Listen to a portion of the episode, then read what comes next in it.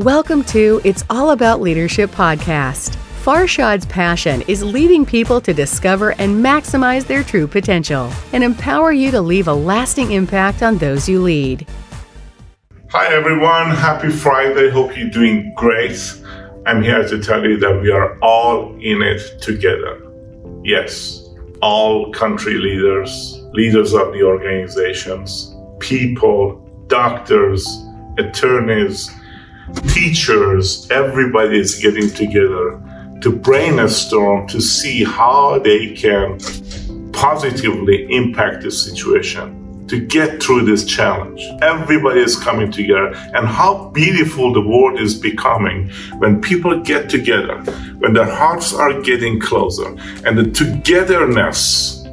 You see some togetherness, and as you know, we've been disconnected due to social media, due to just being busy and busy and busy to run our own business, people are thinking how we can get closer. How can we be a positive influence? How can we positively impact and solve this big worldwide global issue? And you know what? That's beautiful. That's the perspective that I want I want you to look at right now people are coming together they love they care they show their interest to solve this problem and that is really really amazing. President of the country just announced that they're extending the tax taxes the filing taxes till july 15 worship centers are all coming online. Seminars workshops free seminars being offered all around the world online. I mean people want to do something positive for each other and how beautiful that is.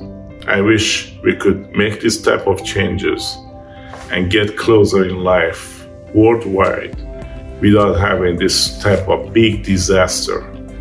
And thank God and pray to God that yes, we understand you want us to unite. I'm grateful for you. I'm grateful for people around me. And I'm grateful that we have God in control.